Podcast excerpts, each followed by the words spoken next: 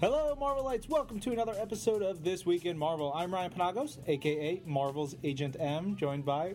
Ben Morse, Marvel.com's editor, is very enthusiastic this week in Marvel. Well, yeah, like man, I'm excited. This is one of my favorite podcasts to do. True. We are excited because we have one of our favorite guests. We should note that after we had you on the last time, we got some of our best feedback we've ever had. Yeah. Talking to Marvel historian Peter Sanderson, who's in the room with us, so we don't go too far without introducing you. but yeah, we after we published the Golden Age uh, podcast, I you can back me up on this, Ryan. That was like some of the most universally positive, Yeah. like please do that again feedback we got since I think doing this. people would be happy if we did every single year Yeah. as an episode with you, which is a little bit past our scope board. for this. Yeah, you're nodding, Peter, but Yeah. we appreciate that. But Yeah. that that is great. We're very excited to keep doing this. Yeah, we've done about what have we? We've done 129 of these normal ones and very many other ones, and this is probably one of the most popular ones. So, kudos to you. Why, thank you. Welcome back. And today we have gotten even more uh, an even more fertile period to talk about. Today we're going to get into what we're calling uh, the birth of the Marvel Universe. Really, uh, we're going to touch a little on the 50s Right. because that's where we left off, and then get right into the uh, the '60s, the decade of the '60s, where Marvel really exploded. Um, so I guess just to put a bow on the pre-Marvel years, Sonny, you wanted to talk about a little bit about how you know when we left off, Timely had transitioned into Atlas, and now there's a few years before Atlas transitions into what will become Marvel. You want to talk about that? Right. It's basically the decade of the 1950s because Right. 1950 is when Captain America lost his own title, Yeah. and the Marvel superheroes had pretty much disappeared. Of course, Marvel back then wasn't really called Marvel, even though the first superhero book they put out was Marvel Comics number one. It was timely. In the 50s, the name would be mostly known by as Atlas. And this is a period that really doesn't ha- have didn't make a big impact. I think Stan Lee himself has said that they were basically just trying to turn product out, and there weren't there weren't that many high points. There are some enduring characters from this period. There's the original Black Knight. There's the Yellow Claw. There are the various characters who we now know as the Agents of Atlas, although they most of them were pretty minor at the time. Yeah, right. You have some interesting things going on, like Dan DeCarlo doing Millie the Model during Yeah, this period, which is before, awesome. bef- sort of, sort of learning how to do this stuff before then he goes off to Archie and Yeah. revolutionizes that company. Yeah. and It's uh, crazy to look at those old Millie the Model covers that look exactly like Archie covers. Yeah. And you do have an attempt mm-hmm. from late 1953 into early 1955 to revive Marvel's big three superheroes from mm-hmm. the 40s Captain America, the Human Torch, and the Submariner, and it does not work. Yeah. And sort of most infamously, in the case of Captain America, he turned into this this fervent cold warrior. Yeah. That the that the villains were now the, the communists, and even the Red Skull was a communist. Yeah. And it, years later, Steve Englehart and others would establish that that was a fake cap, that was a fake Red Skull, because uh, by that point the the sort of the sort of 1950s anti-communist fervor had begun to look, look extremist Mm-hmm. and embarrassing. Well, it did to, to people in, in the 50s too, Yeah. but uh, to a lot of them. But the superhero revival just did not take off in the 50s at Atlas. Now, a few years later, Mm-hmm. Right. now the superheroes had pretty superhero fad had pretty much died at the end of the 40s, with only DC's big three continuing to get published in their own titles. Right. But it was in the like 1956 that DC succeeded in relaunching the superhero genre, with editor Julie Schwartz revising and revamping and The Flash in Showcase number four.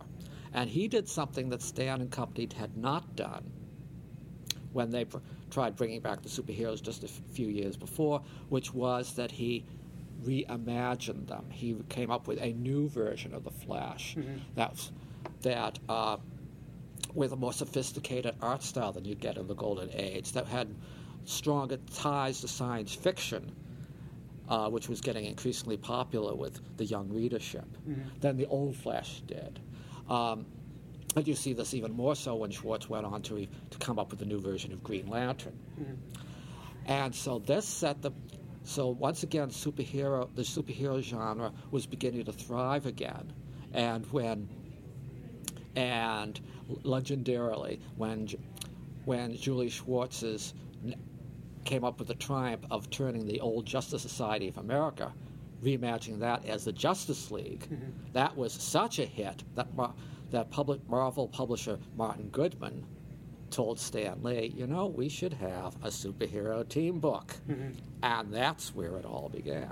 Before we get to back to the superheroes, there was a lot of like monster stuff Oh, yeah. going on, and I think even some of that is carried over because we, you know, Groot in his original sort of is slightly different from what we'll see in the film. We had Groot and Fin Fang Foom Yes. and some other characters. So what happens is, actually, Marvel slash Atlas sort of, in a way, sort of hits bottom around 1958, because that's around that's the time that um, it's not you get different var- varying accounts of what exactly happened, but it seems as if at the at one point the entire Marvel staff consisted of just Stan Yeah. and that he didn't have any work to give to the artist. 'cause Martin Goodman was just saying, use up what inventory you've got. Right. And however, it's around this time that Kirby comes back. Um, Jack Kirby had been the partner of Joe Simon, and they had Joe Simon had been editor in chief at the start of the 40s. That's when they created Captain America, and then they left for DC. And the Simon Kirby partnership had gone on for years at various companies, producing a lot of wonderful comics. But Simon and Kirby eventually had an amicable breaking up of the partnership. And Kirby found himself back at Marvel. Right. And for that matter, there was another major artist who had arrived at Marvel, and that was Steve Ditko. Right. And again, science fiction had become, as you can tell from movies of the period, for example, had become popular with the new young audience, much more so than it had been in the 40s. And something that characterizes Atlas in the 50s is they're trying all sorts of different genres, you know, whatever it, they can find find that might get an audience. And so they move into science fiction and tales of the supernatural. And so you have books like Strange Tales and Tales of Suspense and Tales to Astonish and um, Amazing Fantasy, where Stan is collaborating with Jack Kirby and with Steve Ditko on all these science fiction stories, some of which have a little bit of a Twilight Zone feel, which fits the period. Right. And also, you know, this is a period when you're starting to get all these big monster movies. You've got Godzilla, you've got coming over from Japan, you've got you've got, you know, American low budget science fiction movies with these giant anim- insects and such. And so they're doing so Stan and Jack and uh, others are doing all these monsters, most famously Fin Fang Foom. And this um, and by this time we're in the early 60s and it's in the early it's like 1961 that the na- name Marvel begins to appear on the books Right. instead what of Atlas. was, I was going to ask, what what was the first Marvel comic? Do you know? Or if anyone would, you would. I um, I looked this up, and I believe that at the start, if we're not counting like Marvel Comics No, and Marvel like Mystery Comics back in the Golden Age, but in the early '60s, apparently the f- there, uh, I think one of them was one of the anthology books, and one of them was a Patsy Walker. I think Okay. the same month they both had Wow. Marvel as a logo, So they switched over to the name Marvel before the Fantastic Four came about. because after all, it did have a history at the company. Yeah, because I think there was, always, I think to me at least, there's always a perception that Fantastic Four number one is the first Marvel comic, but But- technically it's not. No, it's not the first one to have the logo, or the, Mar- but it's the. But of course, it is where the Marvel Age of Comics, Right. so-called, begins, and it is the start of something, um, something new, and it might as well be the first Marvel comic. Right, right. So Fantastic Four number one, Stanley and Jack Kirby, they do what Martin Goodman had instructed. They introduce a superhero team, but it's unique in that it's not really a superhero team right at the start. They don't have costumes. They don't behave like the Justice Society or the Justice League. They're very different, um, and that And seems like that seems like kind of a diversion from I want to say Goodman's usual style, which was you know take what works and kind of do the same. This seemed very different. Was that a was that a Stan thing? Was that a Jack thing? Was Where did that come Well, from? I, the, the impetus, I think, is Stan. Right. Because again, and this is a story that has, has become legend. It's Right. t- but I, I think that I believe it because it seems to me psychologically acute, which is that if you look, Stan had said in interviews that you know, he had been, he had been doing comics since he was a teenager. Mm-hmm. That's when he started at Marvel, and to his own surprise, probably, you know, when Simon Kirby left, he became the editor. Right.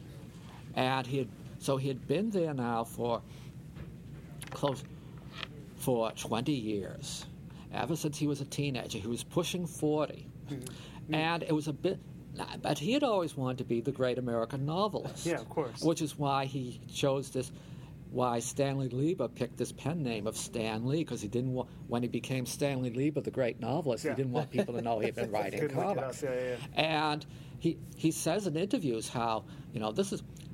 I think younger readers may find this hard to believe, Hmm. but comics was so looked down upon. Hmm.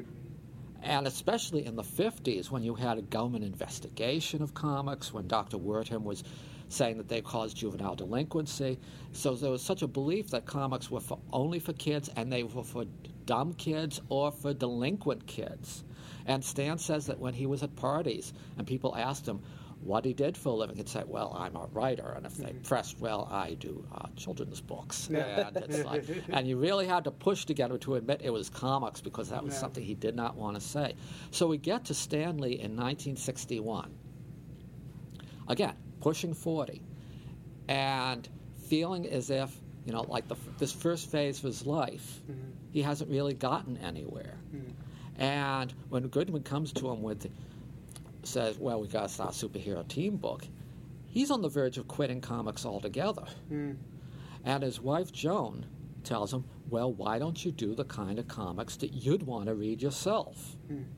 And it seems that Goodwin, Goodman was giving him enough leeway so Yeah. that as long as he came up with a superhero team book, you know, he could pretty much, he had sort of a certain amount of freedom to do what he wanted. Mm-hmm. And so he, Stan, co- Stan gets together with Kirby and they do the Fantastic Four, which, as you say, is revolutionary. They're not in costumes. And they're and as pointed out, it, the, the book pretty much opens with them quarreling. Yeah, they don't get the, along. the Justice League, you know, despite what, despite the new 52 version of the Justice League where, where they hate each other, the, the original version of the Justice League, we're, we're all the same business. We're all, we've all basically got the same personality at this point. we're all friends. We get along fine. Whereas the Fantastic Four, you know, they they were uh, right for the start. I mean, some of Johnny and Sue were actually related by blood, but it was a dysfunctional family from the start, and it's um, and Ben him especially has a particularly hot tempo that you're not used to seeing in a superhero comic. Now, one reason they don't have costumes is because people have pointed out the similarities for the early FF to D- Kirby's Challengers of the Unknown at DC, mm-hmm. but there are a lot of teams in comics at that point who were sort of like teams. They weren't superheroes, but they were teams of adventurers. Yeah, right. Rip Hunter, Time Master, Cave Carson, and so forth at DC. And this, in turn, reflects the reflects the kind of uh, heroes that you, scientist heroes that you'd see in the science fiction movies of the time. You know, Right. Re- Reed's one of these guys, scientists who's smoking a pipe like those guys do, and um, and also one of the big revolutionary things, and this ties into what Marvel had just been doing with Fin Fang Foom and Company, is that. Well, first of all, the first Fantastic Four story is a monster story. Yeah. It's the Mole Man's monsters. And, from, and the Mole Man ha is sort of this mad scientist with this under, with this underground kingdom, and that sort of fits into the sort of science fiction comics and movies of the period. Um, and in the in the next issue, you have the Skrulls, aliens from outer space, Right, and yeah. pretty soon after that, you get them the original Miracle Man, not not the British version, Right. but a guy who's creating this, you know, who, who's creating seemingly creating monsters that come to come to life. So I mean, he's they're- Stan and Chuck are tying this very into the monster books that they already know will sell. Mm-hmm. But one of the big revolutionary things in it that I don't think gets enough attention is one of the heroes is a monster. Right. Yeah. Yeah. And he's a he's a re- grotesque-looking monster, and he's one with a bad temper. He's got a hot temper. You know, he's sort of like the Hulk before the Hulk Yeah. when he first starts out. And this seems to me, um, if you were a comic book reader at the time, this would be amazing. There is no real precedent for this at DC or at Timely Atlas Marvel, and this. and I mean, now you you look at it and you say. You say like, what? What's the big deal? Like the Guardians of the Galaxy movie, where you know, like half of them are, are, are, are sort of odd and strange Yeah. looking. But at the time, this would have been astonishing that you've got a mon- a comic where a monster is helping the, helping the, the heroes fight other monsters. And the fact that this is a monster that, you know, Stan talks when when he talks about how creating the Hulk about uh, the Frankenstein monster is portrayed by Boris Karloff as being one of the influences. But this was a monster who you the thing was another monster who you sympathized with, whom you liked, who you who you can identify with as an outcast. And of course, this is another one of the big deals about Marvel Comics is that even though the Fantastic Four, you know, by issue two, they are already apparently world famous. Yeah. But it, you know, in the first issue, nobody knows who they are, and when they come out in public, who's that? What's that? But by issue two, they're world famous. But Ben is already something of an outcast. When he appears in the street, people are draw back. Right. What is this? And actually, by issue two, they start out by wor- being world famous, but the Skrulls, by impersonating them, turn the world against them, and Yeah. so the whole team becomes outcast for the rest of the issue. And this too is a big deal. It in the superhero genre with, that doesn't really have precedence. What was the? Um, where did Stan come up with the power set, or was it Stan and Jack together? Because you know it's like the Earth, Wind, Fire. At least that's what it always seemed like. You know, he's got this elemental angle to the powers, and then I always found it curious where those, where he devised that. You know, Stan is not a student of mythology really, and I t- tend to think of Kirby as being an intuitive genius. And so I don't think they really th- realized that they were that these were they were modeling these four characters Yeah. after the powers of the elementals. Yeah. I mean, as for the Human Torch, I mean that was sort of like, oh, the Human Torch was one of our stars, so let's create a new version of the Human Torch, following the lead, presumably of Julie Schwartz, who was creating new versions of other Golden Age DC heroes. Um, so I think that this is an example of Stan and Jack at this period were just sort of like somehow tapping into these myths hmm. intuitively, subconsciously. Hmm. That this this is a sign of what a great creative period the '60s was for the two of them. That they just hit upon this, and I don't, I don't think they re- knew any, knew that they, they were doing the elementals, but there it is. Yeah. Yeah. You know, fire for the torch, earth for for the thing, air for for for Sue who's invisible, and Reed. Well, it's sort of like that's a little bit of a harder match. You said, Right. well, his body sort of floats, but Yeah. but it's uh, more likely, as Roy Thomas sort of hinted in a, broadly in a later comic, he, where he suggested that maybe Reed had been reading uh, Plastic Man when he was growing up. And, You mentioned the Hulk as you were talking about Fantastic Four. The Hulk today is one of the more iconic characters associated with Marvel. He's right up there, probably in the in the top five. Especially, I know internationally, the Hulk's one of the biggest mm-hmm. deals. Interesting to me is that the Hulk was not, in his own series at least, a breakaway hit right No. away. Most of these characters who are introduced, and already by the time you get to 62 in the Hulk, you're already seeing, you know, Ant Man and Thor and some of the other characters. But the Hulk got six issues of his own series, and then he was out. And immediately became a pretty popular guest star for several years. Um, so I was always curious about that, why the Hulk didn't work in his own book, but then he seemingly, it didn't take long for him to work in a different kind of role. My guess is that it's again it's because of how revolutionary and different these early concepts were. That you know, with the Fantastic Four, you've got one team member who's a monster, but he's monster on the good guy's side. But you take the Hulk, which Stan says was inspi- was inspired by a combination of Karloff's Frankenstein, the sympathetic monster, and Jekyll and Hyde. Mm. But the Hulk is this is the central figure central figure of this series is a monster. And he's not a and again this sort of ties into the monster books that Marvel had been doing. But this is the monster who is the central figure, whose adventures you follow. It's not a story about this guy who's trying to uh, get rid of Fin Fang Foom, Mm. where the hero is not the monster. Mm. And he's, he's an anti hero because he's obviously a potential threat. He has this terrible temper. The army is out to get him.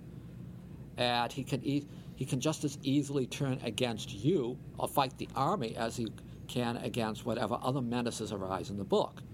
Now, in the course of those six issues, you can see that Stan and Jack and Ditko are going back and forth, you know, experimenting with this concept.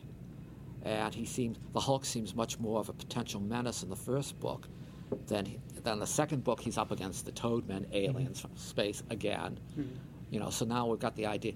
Let's pit this monster against menaces that are seemingly worse, whether it's the Gargoyle in the first book, or the Toadman, or Tyrannus.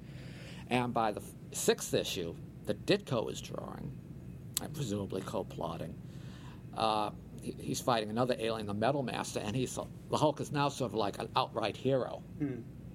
And the Hulk's intelligence level seems and personality seems to be varying in this book. As again, Stan is trying all these different things, but I think that the idea of so it may be that the re, the readers first of all might have been startled by the idea of a monster who is in fact the anti-hero of the series. They're not used to this. This is such a revolutionary concept, and then maybe it's sort of a, and maybe Stan and company are, you know, experimenting so much in these early issues that the the character that the readers can't quite get a hold on who this character is supposed to be. But it only lasts six issues, and well, did he become a popular guest star? He became a popular guest star because Stan made him a popular guest star. Because Stan and Jack obviously liked the Hulk, Yeah. And so he's in, he's in the Avengers, he's in the Fantastic Four.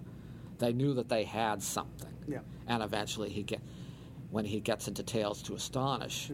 By that point, Stan and Ditko and Kirby, you know, again, contributing to sto- different stories. At that point, they seem to get what we now think of as the classic Hulk, Mm. the Hulk with the sort of the low, the, the Hulk who says things like Hulk smash, the Hulk with the of much lower intelligence than Banner, the uh, who basically just want with a terrible temper, but basically just wants to be left alone. That you, you know, you don't attack him, he won't attack you, Mhm. and he only seemingly goes after people who hurt him first or who deserve it, like the leader. And that's the Hulk that stuck with the readers, and that's the Hulk that, as you know, for the ne- next twenty years or so, before Mhm. we get uh, John Byrne and, and then more importantly Peter David playing around with the concept. Of course, Peter David is also sort of harkening with his bringing back the Gray Hulk. Mhm. He's sort of harkening back to the Hulk of the very early stories when he was still when he was talking quite differently under the, in the first issues. He seemed to be more intelligent, and famously, he was gray in the first issue. Yeah. Because again, people didn't, you know, continuity didn't matter as much back then, and so Stan said, "Well, let's change the color to green in the second issue," and you know, it wouldn't be until we've got people who, people like me, who uh, who who start regarding this stuff stuff as holy writ, who say, "Why did he change color?" Yeah. I mean, because when you do retellings of the Hulk's origin, Mhm. after Hulk, Incredible Hulk number one, he was always green from the start. Yeah. It's not till I think Byrne, I think it was Byrne who established that. No, he really was gray in the first story. After that, not long after the Hulk, I think I'm getting this chronologically right. You can correct. I'm sure you will correct me if I'm wrong. Um, we get Spider-Man. Spider-Man famously shows up in the last issue of Amazing Fantasy. Spider-Man was very different because he was the first teenage character who was not, you know, a Robin, who wasn't Right. a Kid Flash. He was his own character. He was not a kid's sidekick. Um, how much of that is on, on the level as far as the creation of Spider-Man? Where did Spider-Man come from, and how did he really? He really. How quickly did Spider-Man become almost the mascot of Marvel, like the guy front and center on the envelopes on everything else? I'll try to imagine when I look at Amazing, this, this first Spider-Man story, what would it have been like to see this in 1962? And uh, now, as you pointed out, one of the um, one of the revolutionary things about Spider-Man is that, to put it differently, he wasn't Spider Boy. He wasn't a kid sidekick, and Robin and Kid Flash and so Bucky and so Toro. So many of these kid superheroes were kid sidekicks. I mean, a major example being when Jerry Siegel turned, flipped it around with the Star Spangled Kid and mm-hmm. Stripesy, and had the young rich kid with the with his adult bodyguard as his mm-hmm. sidekick. But that was sort of that was sort of like dependent on you. On, that, that was like a joke. That Yeah. it was dependent on you knowing about all the kids' sidekicks. But the thing about this, which was revolutionary, was that this was Stan treating a teenager, a teenage superhero, as independent, as mature enough to be able to have a career on his own, be, to be beset with the problems that would problems that adults would find difficult to deal with, and he's much younger and has to deal with this. He's just sort of thrown into this uh, by uh, by acts of fate, and this obviously had tremendous appeal to. I mean, the I like when I was growing up. Yeah, I know that the whole point of creating Robin for Batman was to. Well, I think Jerry Robinson said one of the reasons for it was to give Batman someone to talk to, mm-hmm. but it was, but it was also, you know, the idea was the kids kids would identify with Robin.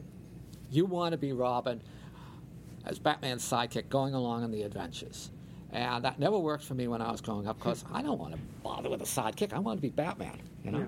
It's like, so th- this had Spider Man being a hero.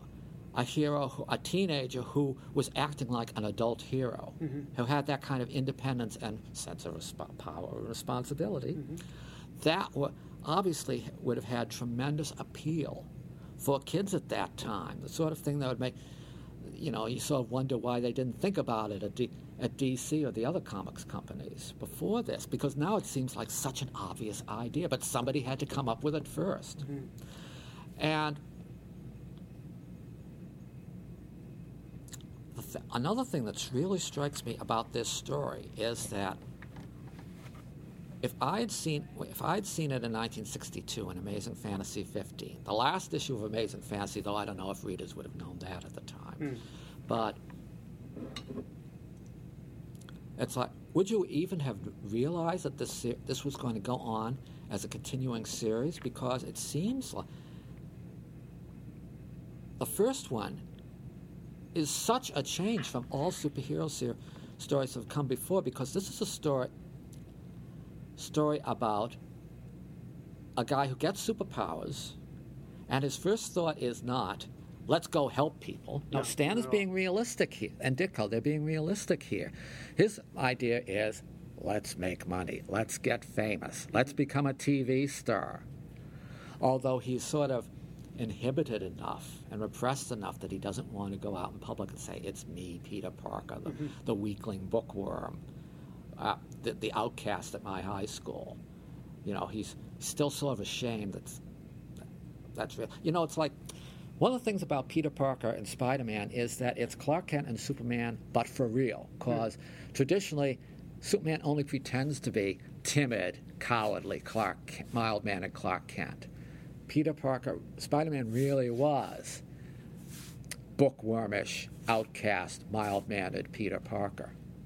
And and so and the, there's still this division in his mind so that but it's sort of like he doesn't want to admit publicly that he's Peter Parker as if he's still embarrassed about that but by putting on the mask and becoming Spider-Man he can l- let loose you know everything that he, he wa- always wanted to do but was too afraid to and so Spider-Man actually becomes you know egotistical. Gl- the glory hound that J. Jonah Jameson would later accuse him of being. Hmm. And that's why, of course, he lets the burglar go away because it's none of my business. I'm a TV star. It's not my job to chase criminals. Hmm. And but when you get to the end of the story, where his his uncle, who is in effect his father, mm-hmm. the guy, the the only real father he's figure he's known, is killed by the burglar, and Spider-Man is driven by this need to avenge his, his uncle's death, catches up with the burglar, and then finds out that this realizes this is the guy that he let go. Mm-hmm. This is in effect the hero realizing that he is responsible for his surrogate father's death. Mm-hmm. And this is, and now we know from years and years of Spider-Man stories after this that this is what motivates him to be Spider-Man, to fight crime, to do whatever he can to prevent other people from suffering tragedies like this. But that first story ends up with Spider-Man discovering his own guilt for Uncle Ben's death and just walking al- walking into the background in that mm-hmm. iconic Ditko shot, you know, f- feeling covered with guilt that he can never expiate. And would you has had anybody seen a superhero story like this before? Did readers looking at this, did they have any expectation that this character was going to come back and become Marvel's most beloved hero? Right. I mean, this is such a dark story, and I think you look, you try to look at it with fresh eyes even now, and it is such a dark and such a great and such a revolutionary story. I mean, I was thinking of this. This just occurred to me yesterday when I was thinking about, you know, coming here to do the interview Yeah. today. It even reminds me of Oedipus, because Oh, it's, yeah. it's like et, the myth of Oedipus. And again, Stan probably had no idea, neither did Ditko probably, but they probably had heard the story, but they didn't they probably didn't realize they were doing this. But part of the story of Oedipus is that he kills an old man and only finds out later that that was his his father, and that's Right. one of the reasons he ends up blinding himself Right. trying to expiate something that can't be expiated. Mm. And it's again, it shows Stan and his collaborators in this period. They are somehow tapping into this, Yeah. the collective unconscious, Yeah. and coming up with these amazing mythic concepts. That's the second time you've mentioned myth, and in a 180 from what uh, Stan and Steve were doing with Spider-Man, you then go over to what Stan and Jack do with Thor, which is rooted in mythology mm-hmm. and not so much science. Now we're getting more into the, you know, more not so much ma- somewhat magic, the more magic realms. Was Thor an attempt to just you know, diversify the line a little bit, or is it just another, you know, we've got more ideas beyond just these victims of science? Because when you look at, you know, Fantastic Four, Spider Man, Hulk, Ant Man, all either victims or just circumstances of science gone wrong. Thor, completely different, an actual god having adventures on Earth. Well, there's a couple of things to say here. Oh, but before I should a- answer one question that we let slide, which is how fast did Spider-Man Hmm. Oh, yeah, become yeah. Marvel's top hero? And obviously, it happened really, really fast. Right. Because it's like, I think within just a couple of years, you've got you know, Spider-Man annual, you've got Spider-Man guest starring, you've got you've uh, got, got Spy, you know, Spider-Man merchandise. It's got so it, uh, it, it really, and I think that's because of the appeal of the idea of the teenager with problems, problems with, like real teenagers would have, but having the, but having to deal with them himself, having to try to be an adult, going through the sort of thing teenagers do, but of course in his case on a grander scale because Yes, he has the superhero stuff to deal with, and I think also the series while St- Stan managed to create find this balance between the darkness and the soap operatics, although at his best they they were, weren't hackneyed at all, hmm. and Stan's great sense of wit and comedy, hmm. because Sp- Spider-Man is also Marvel's great trickster hero. He I w- long long ago when I was just starting to write about comics, I did a a, a column about Bugs Bunny and Spider-Man, hmm.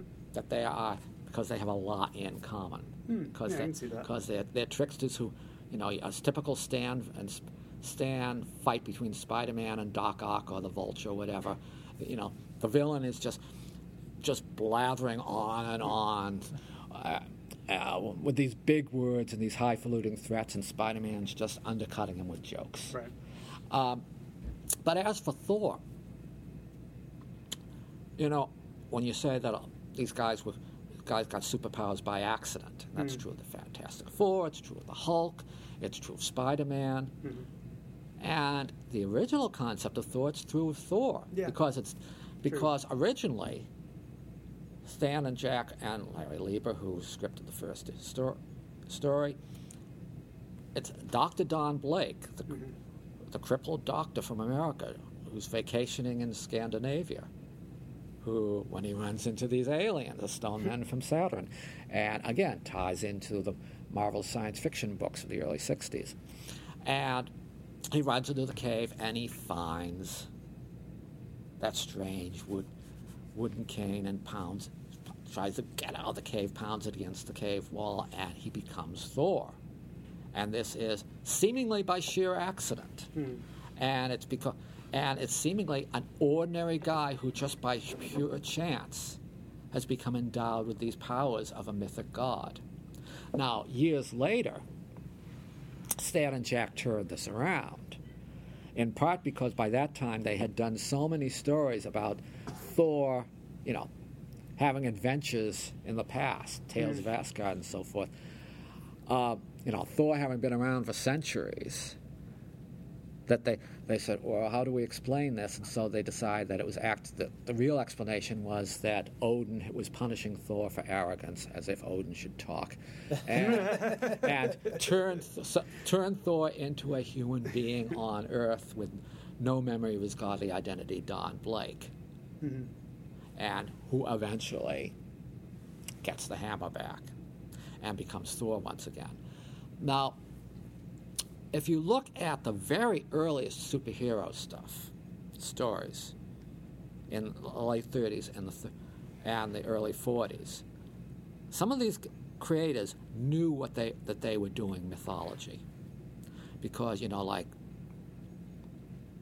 you know, the parallels between between um, Superman's origin and Moses have been much remarked upon. The fact that Kal El, that El, El's name signifies the, div- the name El signifies the divine in Hebrew. Um, you know, you look at the the Flash, who the original Flash, who has Mercury's winged helmet. The Submariner has the wing wings on his heels, just like Mercury. Um, it's like uh, Captain Mar- the original Captain Marvel got his got his powers from mostly Sure, from Greek the gods, gods. It's like so. It's like there people in the earliest '40s, and and Jack Kirby, of course, was doing gods real early on. There's a, one of the early t- timely heroes is supposed to be the son of Thor. Mm-hmm. I think I think that might be Hurricane, mm-hmm. maybe. Um, and there's all, and he also did a did stories about Mercury, mm-hmm. the god Mercury, who later writers turned into Makkari Yeah, of the yeah, yeah. Eternals. But but you know Kirby was doing this right along. He was always interested in this sort of thing.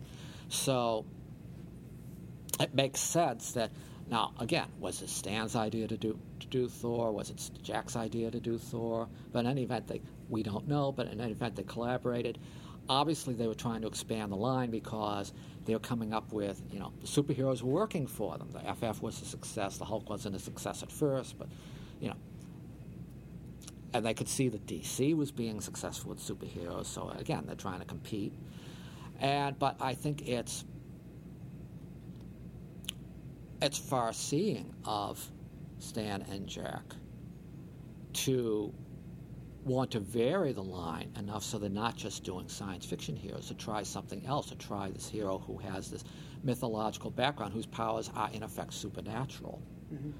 And I think now that we've got the Marvel movies coming out, which in a way is sort of like repeating what happened in the early 60s, where Sure. first we have one character introduced and then another, and then we start to tie them together. Yeah. And we see that with the Marvel movies now, Marvel Studios is trying to do a different kind of genre with each movie so that, you know, they. After we had something that was uh, like high tech with Iron Man, we had then they, they do the Thor movie, bringing in the mythic. Now we've got the new Captain America movie is like a political thriller. The Guardians of the Galaxy movie is going to be is is a space opera. I mean, so again, they're following the pattern that Stan set in. Let's try to move in different directions, and of course, this is also the building of a Marvel universe, which we should talk about too.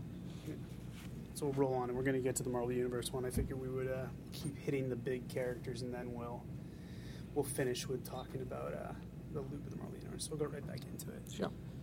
So another character debuts around this time, kind of the last of the uh, the major solo characters. There are other ones. There are ones we're going to touch on, but the last of the major solo characters debut in those early years is Iron Man. Mm. Um, and Iron Man's interesting to me because you'd had certainly most prominently with Batman, but with other characters, there had been that trope of the the millionaire, the uh, the wealthy man who decides to fight crime. But in a lot of cases, um, once they become a hero, the business aspect kind of goes to the wayside. With Iron Man, you had someone who there's a lot of stuff to Iron Man, a lot of stuff to the origin, a lot of stuff to the heart condition, and all that. But something interesting to me very much is that to this day, the businessman millionaire aspect has never gone away. That's always been as much a part of Tony Stark as Iron Man is, which makes him, especially in the movies, stand out to me from you know a Batman or another character like that. Sure, I mean sometimes I think with Batman it's like I think Steve Englehart is one of the few writers who actually emphasized Batman at Bruce Wayne as sort of captain of industry because more more often you sort of he's sort of like like Lucius Fox run things, and and he's right. sort of like the bored millionaire who right. and that's where the mask millionaire playboy. That's the Tony, mask. Tony Stark is Tony Stark. Right. Yeah. And it's like. Um, although you know, in the in the movies, they've actually in the second movie when he basically turns over the business to Pepper. Yeah. That's actually sort of unlike the Stone, Tony Stark yeah. in the comics, who's much, who's always been much more focused on That's the business. More hands-on, yeah. Uh, but one of the things that Downey brought to the role is uh, somebody pointed out to me that Downey has actually sort of preempted Hawkeye's role yeah. in the Avengers cause yeah, he's the snarky one yeah. with with a sense of humor, uh, and you know, Stark in the movies is sort of well, we'll see what happens because he's he's not through the movies yet. But sure. like, but you know, he's sort of less involved with the corporate aspect these days. But anyway, uh, yeah, there is a long, long tradition that predates superhero comics because you know the Shadow was masquerading as a as a wealthy Lamont Cranston, mm-hmm. and, and, you know even before that you had like the Scarlet Pimpernel, mm-hmm. um, Zorro. Yeah. Um, so this is a long, long tradition, and but you're right. It's usually like this. This is an excuse so that they're, you know they're, they're wealthy enough to be afford, able to afford Batmobiles and things. I guess the Green Hornet was sort of still was a, was a newspaper publish, publisher, so I guess he had. So I guess his work was important to him. But mm-hmm. for the most part, it's you know this gives them enough money to finance their activities and enough time because they don't actually work at the office to do all this crime fighting stuff. But the difference is that, and this is again Stan being brilliant. Hmm. Tony Stark is modeled after Howard Hughes. Right. Who, now, when I was growing up, Howard Hughes was this reclusive freak who was rumored to have really long hair and didn't long, long fingernails, fingernails yeah. and, and walked around with tissue boxes on his feet and it's like and never came out of the hot- his hotel in Las Vegas and it's like if you've seen the movie Melvin and Howard hmm. you know you get a sense of the, what that was like but the young Howard Hughes was this sort of dashing figure who was having affairs with all with all these beautiful Hollywood actresses, and he was uh, a filmmaker, and he was an aviator, and he was an inventor, and he was a multimillionaire. Mm-hmm. And I've so that's one of the role mo- that's one of the models mm-hmm. for Tony Stark. And another model, and I'm not sure whether this is again whether this is conscious on Stan's part or not, but Stan says in interviews that he um, that his big hero when he was a kid was Errol Flynn, hmm. going to see movies like The Adventures okay. of Robin Hood. And when I look at the way, now, Stan, Jack designed Iron Man's armor. Right. Don Heck apparently designed Tony Stark. And Tony Stark always looks like Errol Flynn to me. And there's a mm-hmm. resemblance to the young Howard Hughes, too, but he really looks like Errol Flynn. Mm-hmm. So you've got this sort of mergy. So it's like Howard Hughes as swashbuckling hero. And also, now Howard Hughes, as I said, he's an inventor. But another tradition that you've got, and again, is Stan consciously tapping into this or not, but that like the scholar Jess Nevins, who's the one who does all the annotations for League of Extraordinary Gentlemen, mm-hmm. that's his com- big comics connection. But he's also a, stud- a student of Victorian fiction, uh, genre fiction. And he points out there's this tradition of the man with the machine. Mm-hmm. And one of the great examples is Captain Nemo, the, the guy who invents this futuristic device. Mm-hmm. And also, keep in mind, and this I think Stan was conscious of, because Stan was co creator of The Black Knight in the 50s. Mm-hmm. You know, what would a Monday night, what would a Monday night in a modern day suit of armor be like? So you put all this together and you get Iron Man in his armored suit. Mm-hmm. I don't know if he was called an, if Stan was referring to him as a knight in the earliest stories, but that came It along came, it fairly came not soon. long after, yeah. And so you've got this combination of factors and it, that works so well. And as you say, it's like the, the Howard Hughes, the businessman part, always remains a factor, even though there are times when, you know, how many times by now has, you know, like Oliver Warbucks and Little Orphan Annie, how often has Tony Stark lost his fortune, Sure. lost his company, and had to rebuild it?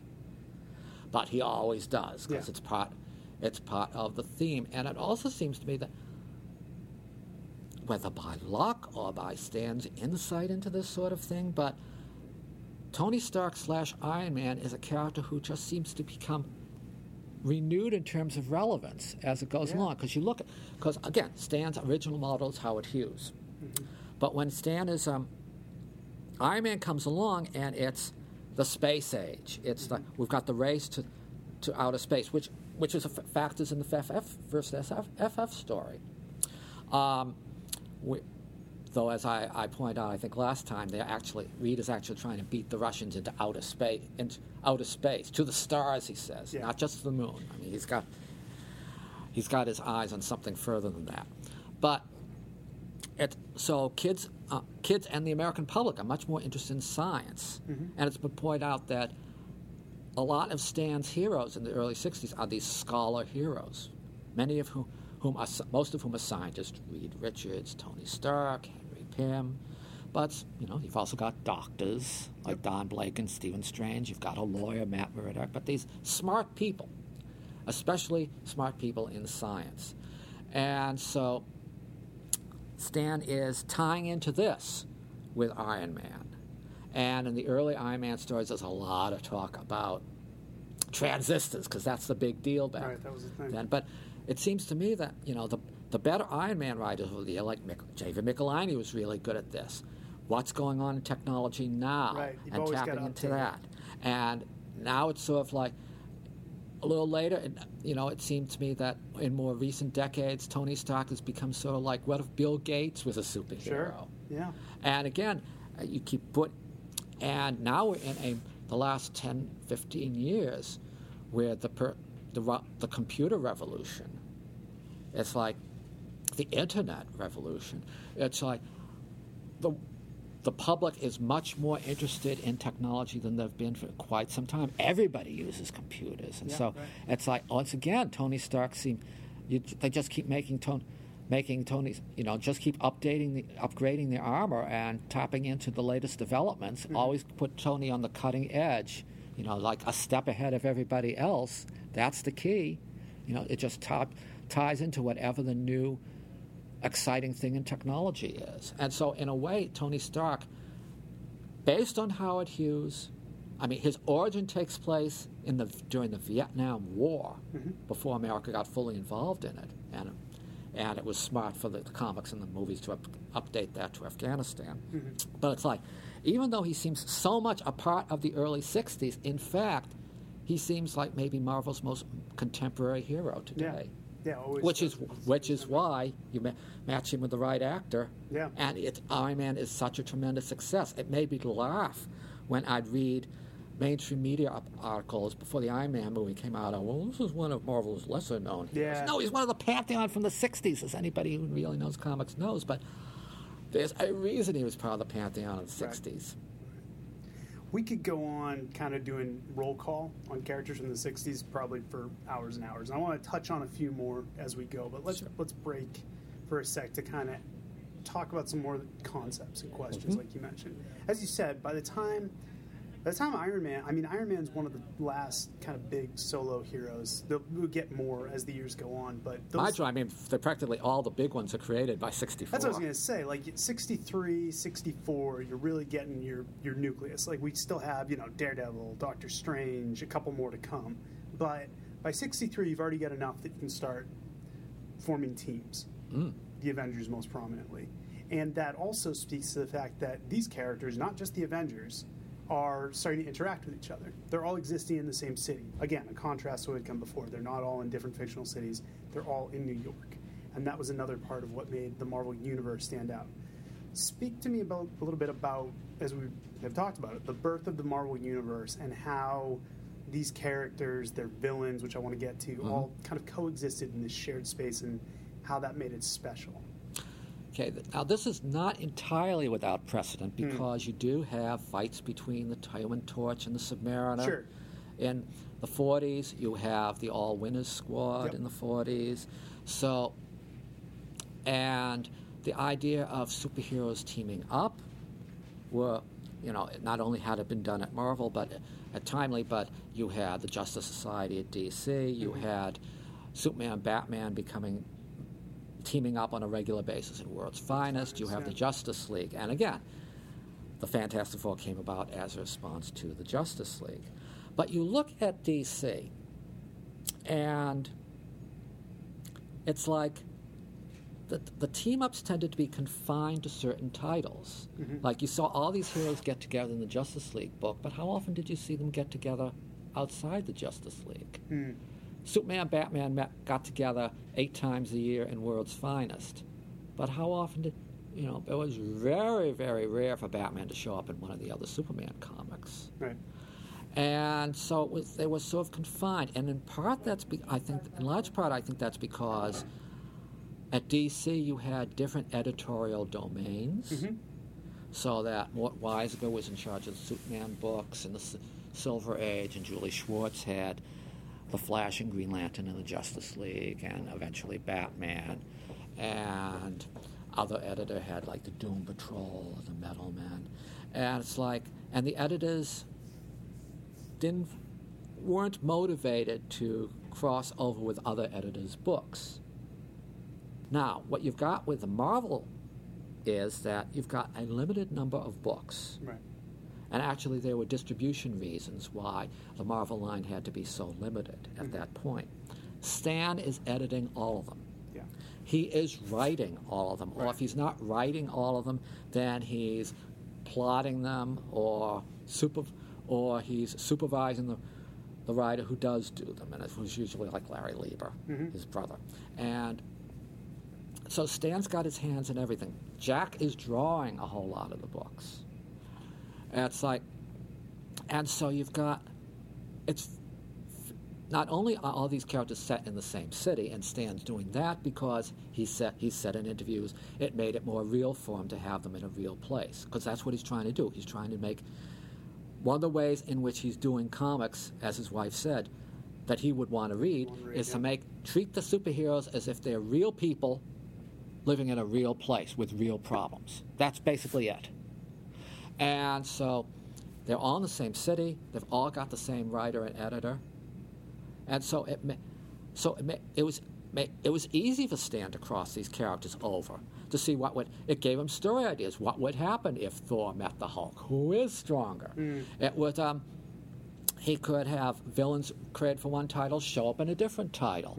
He could have um, he could use books to pl- plug other books so that in Amazing Spider-Man number one, he tries to join the Fantastic Four. Sure. So Fantastic Four readers might try this sp- new Spider-Man book Right. if you they're don't. right there on the cover. Yeah. Right. If you're not already reading the, if you pick up Spider-Man, you don't know about the Fantastic Four. There they are. Yep. You know, look at the first Spider-Man annual, and virtually everybody else shows up in it for a cameo. And of course, when we get to FF Annual Three, where the whole ba- Yeah. basic Marvel universe shows up. Well, those early Fantastic Fours also just the series became kind of a almost almost like a know like a like a cross station for different properties to show up because once a new title would be launched, they would almost inevitably show up in Fantastic Four at some point. So the That being Hulk shows up. Ant Man shows up. Yep, I remember the X Men showed up pretty early on. Doctor Strange shows big of it. up. Yeah, so they all show up in Fantastic Four at some point. And again, it's cross promotion. Yep. It's easy. It's it provides all sorts of ideas. So it's like a.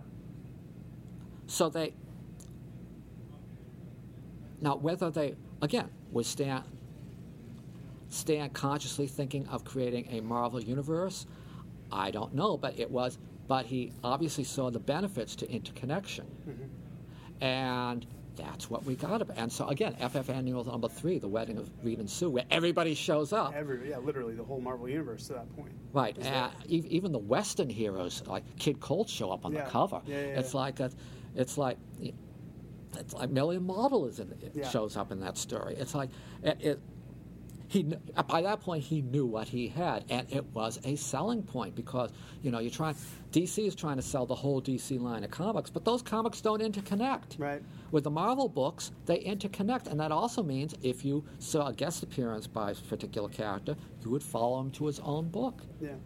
and you know, and also, so um, Stan is starting to pioneer crossovers, Mm-hmm. so that you do and have a few crossovers in the, in in the '60s at Marvel, where a story might there's like a, I was mad this this weekend where there's a there's a like a, a story that Stan and Gene Colan did. Although I think Roy actually scripted one one part of it where there's a fight between Iron Man and Submariner that takes place in both Tales of Suspense Yes. and Tales to Astonish. Yeah. And Stan is also pioneering the continued story, which is a rarity at DC at the mm-hmm. time. But you know, so you get things like the Galactus trilogy. Yeah. You know, story that's too big for one issue, Yeah. and uh, anyway, Yeah. No, no, there's a lot to it, and that's a topic that can be discussed for a while. Tom Brevoort told me a story, and I want to either verify or discre- I don't want to discredit Tom ever, but you know, I want, I want to I want to hear how, if this is the, the real deal. Is that he said Avengers, the series, at least in part, came about because Daredevil was scheduled to ship, and it ran into some sort of scheduling difficulties, and they needed to fill a hole in the schedule, so they came up with Avengers, which was, in a way, they're even more so than Fantastic Four, they're Justice League. Yeah. putting all the major characters in one book. I don't know I- if you ever heard that one. I've heard I heard this story mm-hmm. recently. I find it a little hard to believe because Avengers came out in '63 and Right. Daredevil came out in '64. That's an awful long gap. Yeah, Tom said there was major problems on Daredevil, but Hmm. I don't know. It's it worth it's worth looking into. It's it's, It's- an interesting story. It's it's possible, but I mean, Avengers obviously was a good idea, and it sure. was. I feel like it would was have probably at some point, no matter what. and it was sort of like it was closer to you know when Martin Goodman told Stan to create a response to the Justice League. I Right. mean, I don't know, did Goodman have in have in his mind like bringing back Cap and the Torch and the Sure, Submariner and teaming them all up? And Yeah. instead, Stan Jack created entirely different characters with a version of the Torch attached. But it's Avengers is much more like the Justice League. Yeah. But again, we're the difference because you've got that because the you know the first issue they're all after the Hulk Yeah, because they think the Hulk's a menace. Yeah. And the second issue, they're all after the Hulk. Yeah. And because the Space Phantom's impersonating him, and the Hulk gets mad, and by the third issue, the Hulk is t- teamed up with Samir, is teamed up with Submariner against them. Yep. And so again, you have this sort of sense of dysfunction. It's not like the Justice League where everybody's pals. Mm-hmm. And it's a, and actually, the Avengers movie took this much farther mm. because I think that when Stan Jack did the Avengers comic, again, it's like, why wouldn't Thor and Iron Man and Ant Man get along? Because they're all scholar heroes. So it's like, whereas by the Avengers movie, I mean, Joss Whedon took it farther by saying, well, none of these guys would have gotten along at Yeah, right. first, and we have to show how they could bring brought together yeah, yeah. that's expanding. I mean, this is something you will see in the early years at Marvel, where you know Stan is and company are coming up with these new ideas, and they're not all they don't always have them quite worked out yet, mm-hmm. and they're evolving over the course of the '60s. But they but they get they get what we think of as the Marvel style really fast. Right. Now, just like the Hulk, the X Men were not a breakaway success at first. No. They would, you know, it, would- it would actually probably take them longer than the Hulk to catch Yes. on.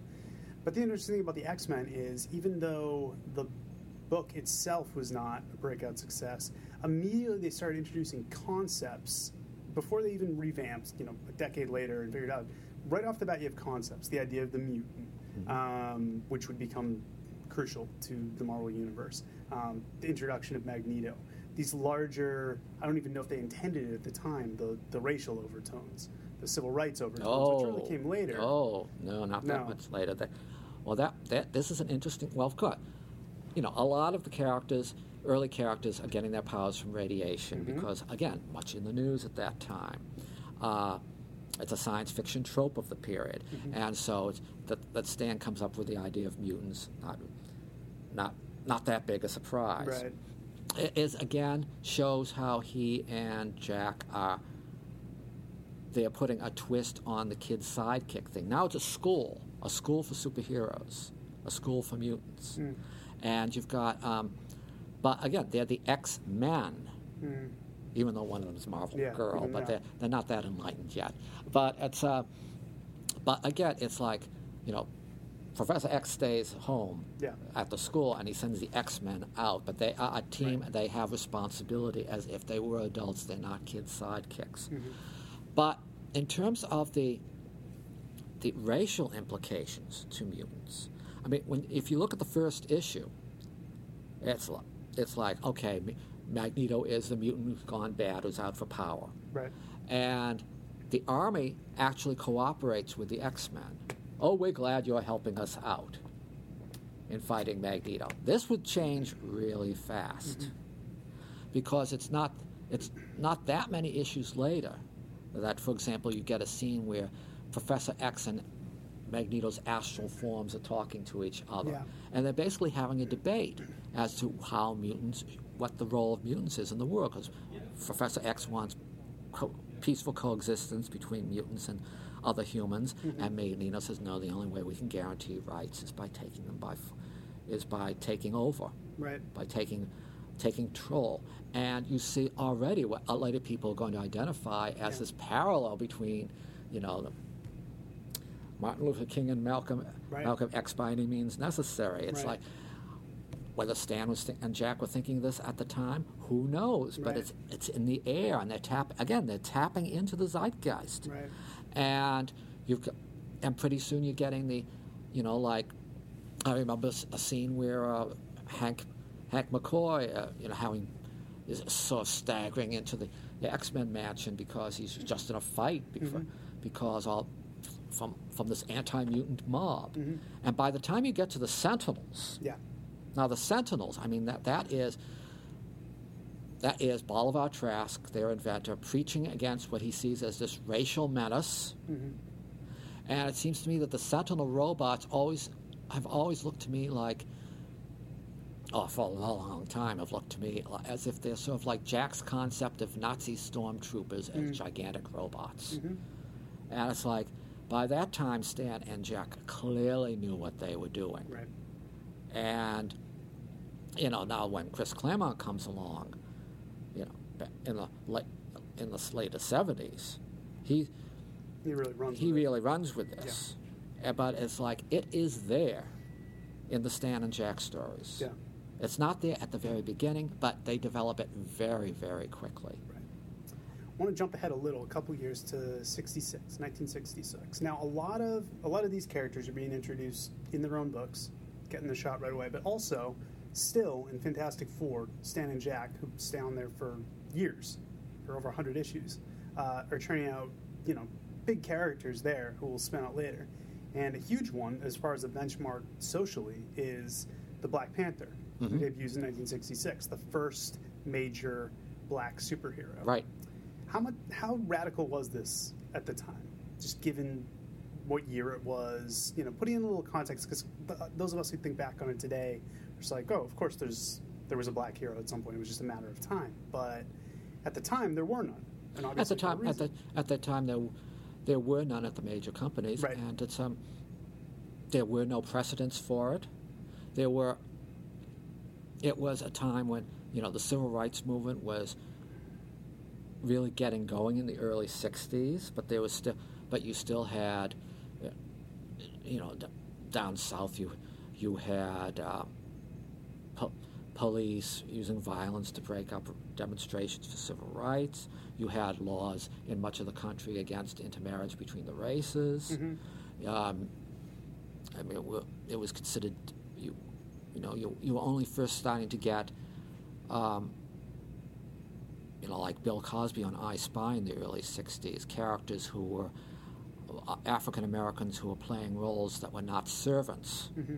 on on television at the time. So that it's like this was things were moving very quickly in the '60s, and this was a, now I think Gabe Jones in Gabe Jones Gabe in Jones Sergeant preceded Fury preceded right. him, but this was so that Stan was always interested in breaking ground in the '60s in breaking ground in, in terms of racial variety. Mm-hmm.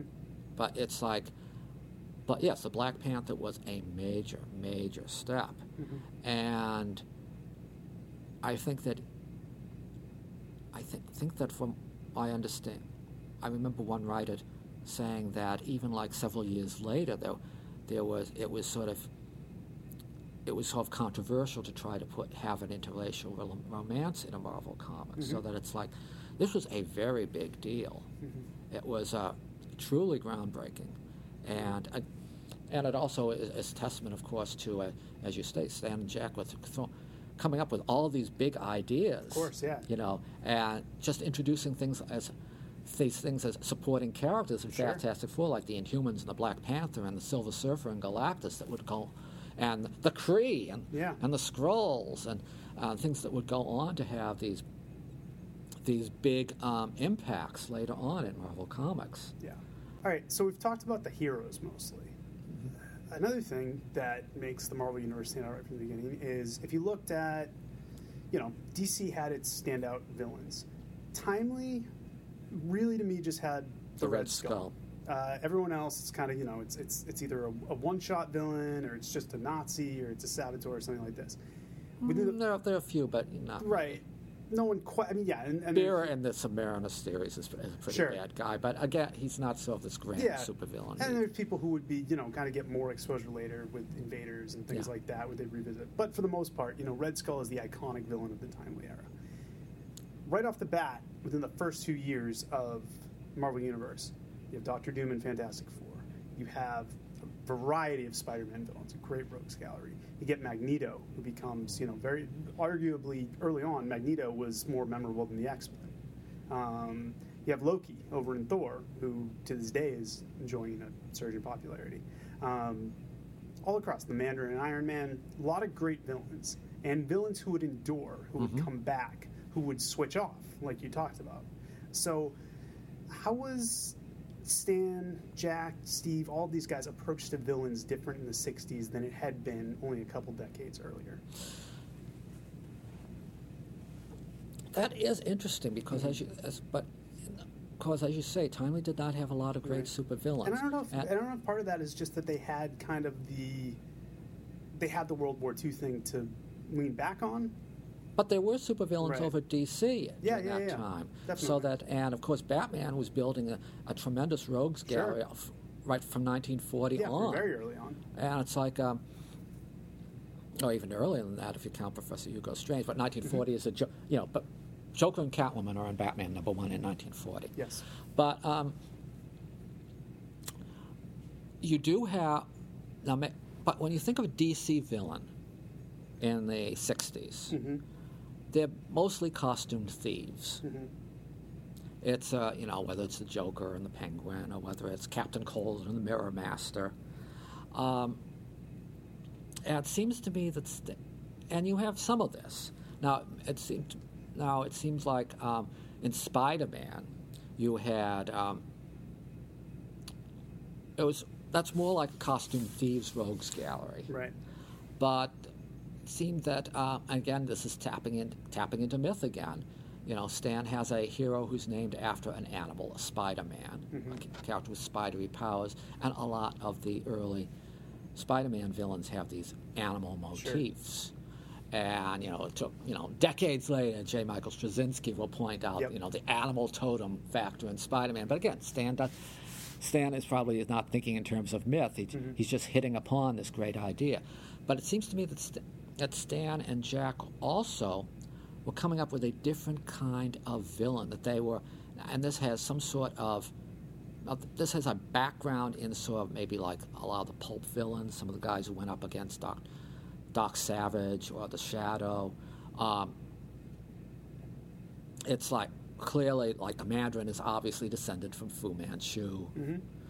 Um, but um, they, they, they hit upon these sort of grand ma- masterminds. Mm-hmm. The Doctor Dooms, the Magnetos, these characters who have a sort of regality, a certain majesty, Sure. who aren't just out to rob a bank, but who want to take over the world or have higher ambitions. Right. And this is something that you don't really see at DC. I mean, Lex Luthor wants to kill Superman, Yeah. but does he really want to take over the world? Yeah. It's like uh, not in the '60s, no, No. not really. It's like um, and maybe the growing influence of the James Bond villains, Mm-hmm.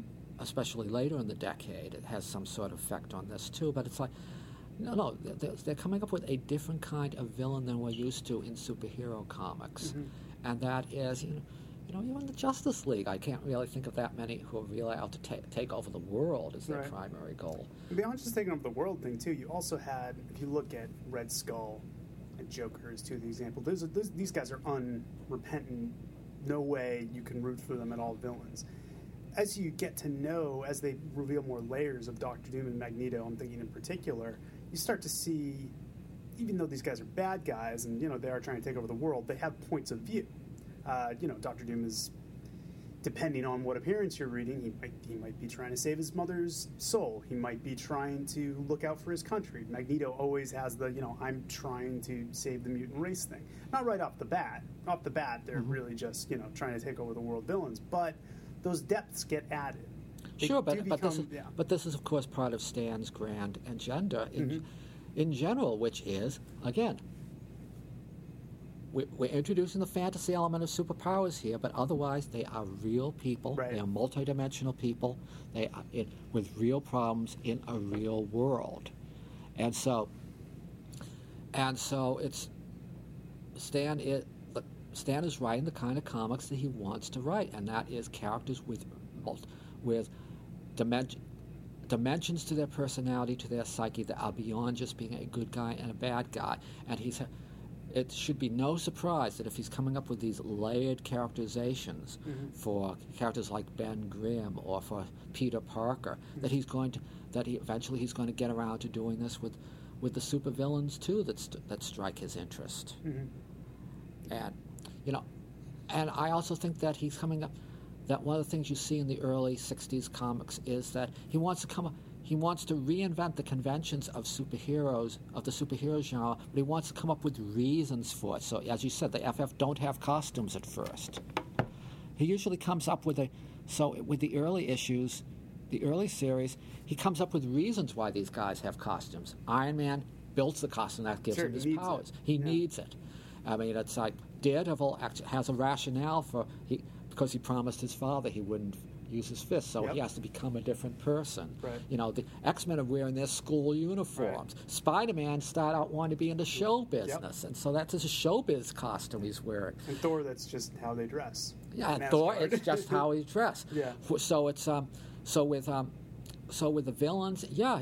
So Stan, so you know, Stan eventually decides well, it, and Jack eventually decides. well. They give Doctor Doom this European background. They make him a head of state. Well, Mm-hmm. what would a head of state? You know, what would how would a head of state be, who's out to conquer the world? How would that Mm-hmm. work? How would that work? And they come up with, um, with Magneto. They give him a reason for one, not just I want power, but a reason, a rationale for wanting power. So that, and uh, even with the Red Skull, who is, as you say, purely evil, it become. As you read the Stan Jack stories, when, when they bring Captain America and the Red Skull back, Right. you real they, they very much emphasize that this is an ideological battle between Sure. them. That they these are two, And here they are fully aware of the symbolism. You see this in the in the first big storyline where the Red Skull comes to the present day, the Cosmic Yep. Cube storyline, where these are two people who are, represent very different systems of thought, systems of politics, systems of morality Yeah. in conflict with each other. we could keep going. I, uh, like I said, the '60s is a very rich time. Um, just to give you an idea of some of the stuff we haven't even hit on yet, and these are just a few characters we haven't. We, we've touched on some of them, but not fully talked about guys like Doctor Strange, Black Widow, Daredevil, Nick Fury, Hawkeye, Quicksilver and the Scarlet Witch, the Inhumans you mentioned briefly, Shield, uh, Captain Marvel, our Captain Marvel, the Falcon, 1st African American hero. Um, and you know, there's stuff to be said for all of them. I think we covered a lot of characters today. Oh, there's, Uh, there'll be other yeah. podcasts. There will be other podcasts. We will be coming back. Um, is there any final kind of thoughts you want to share on this era before we put it off to the side for now? Maybe touch on it again later. But uh, Yeah. I think we've I think we've discussed some good stuff here today. The 60s was a revolutionary time in American culture, and I'm not just saying this because I'm a baby boomer.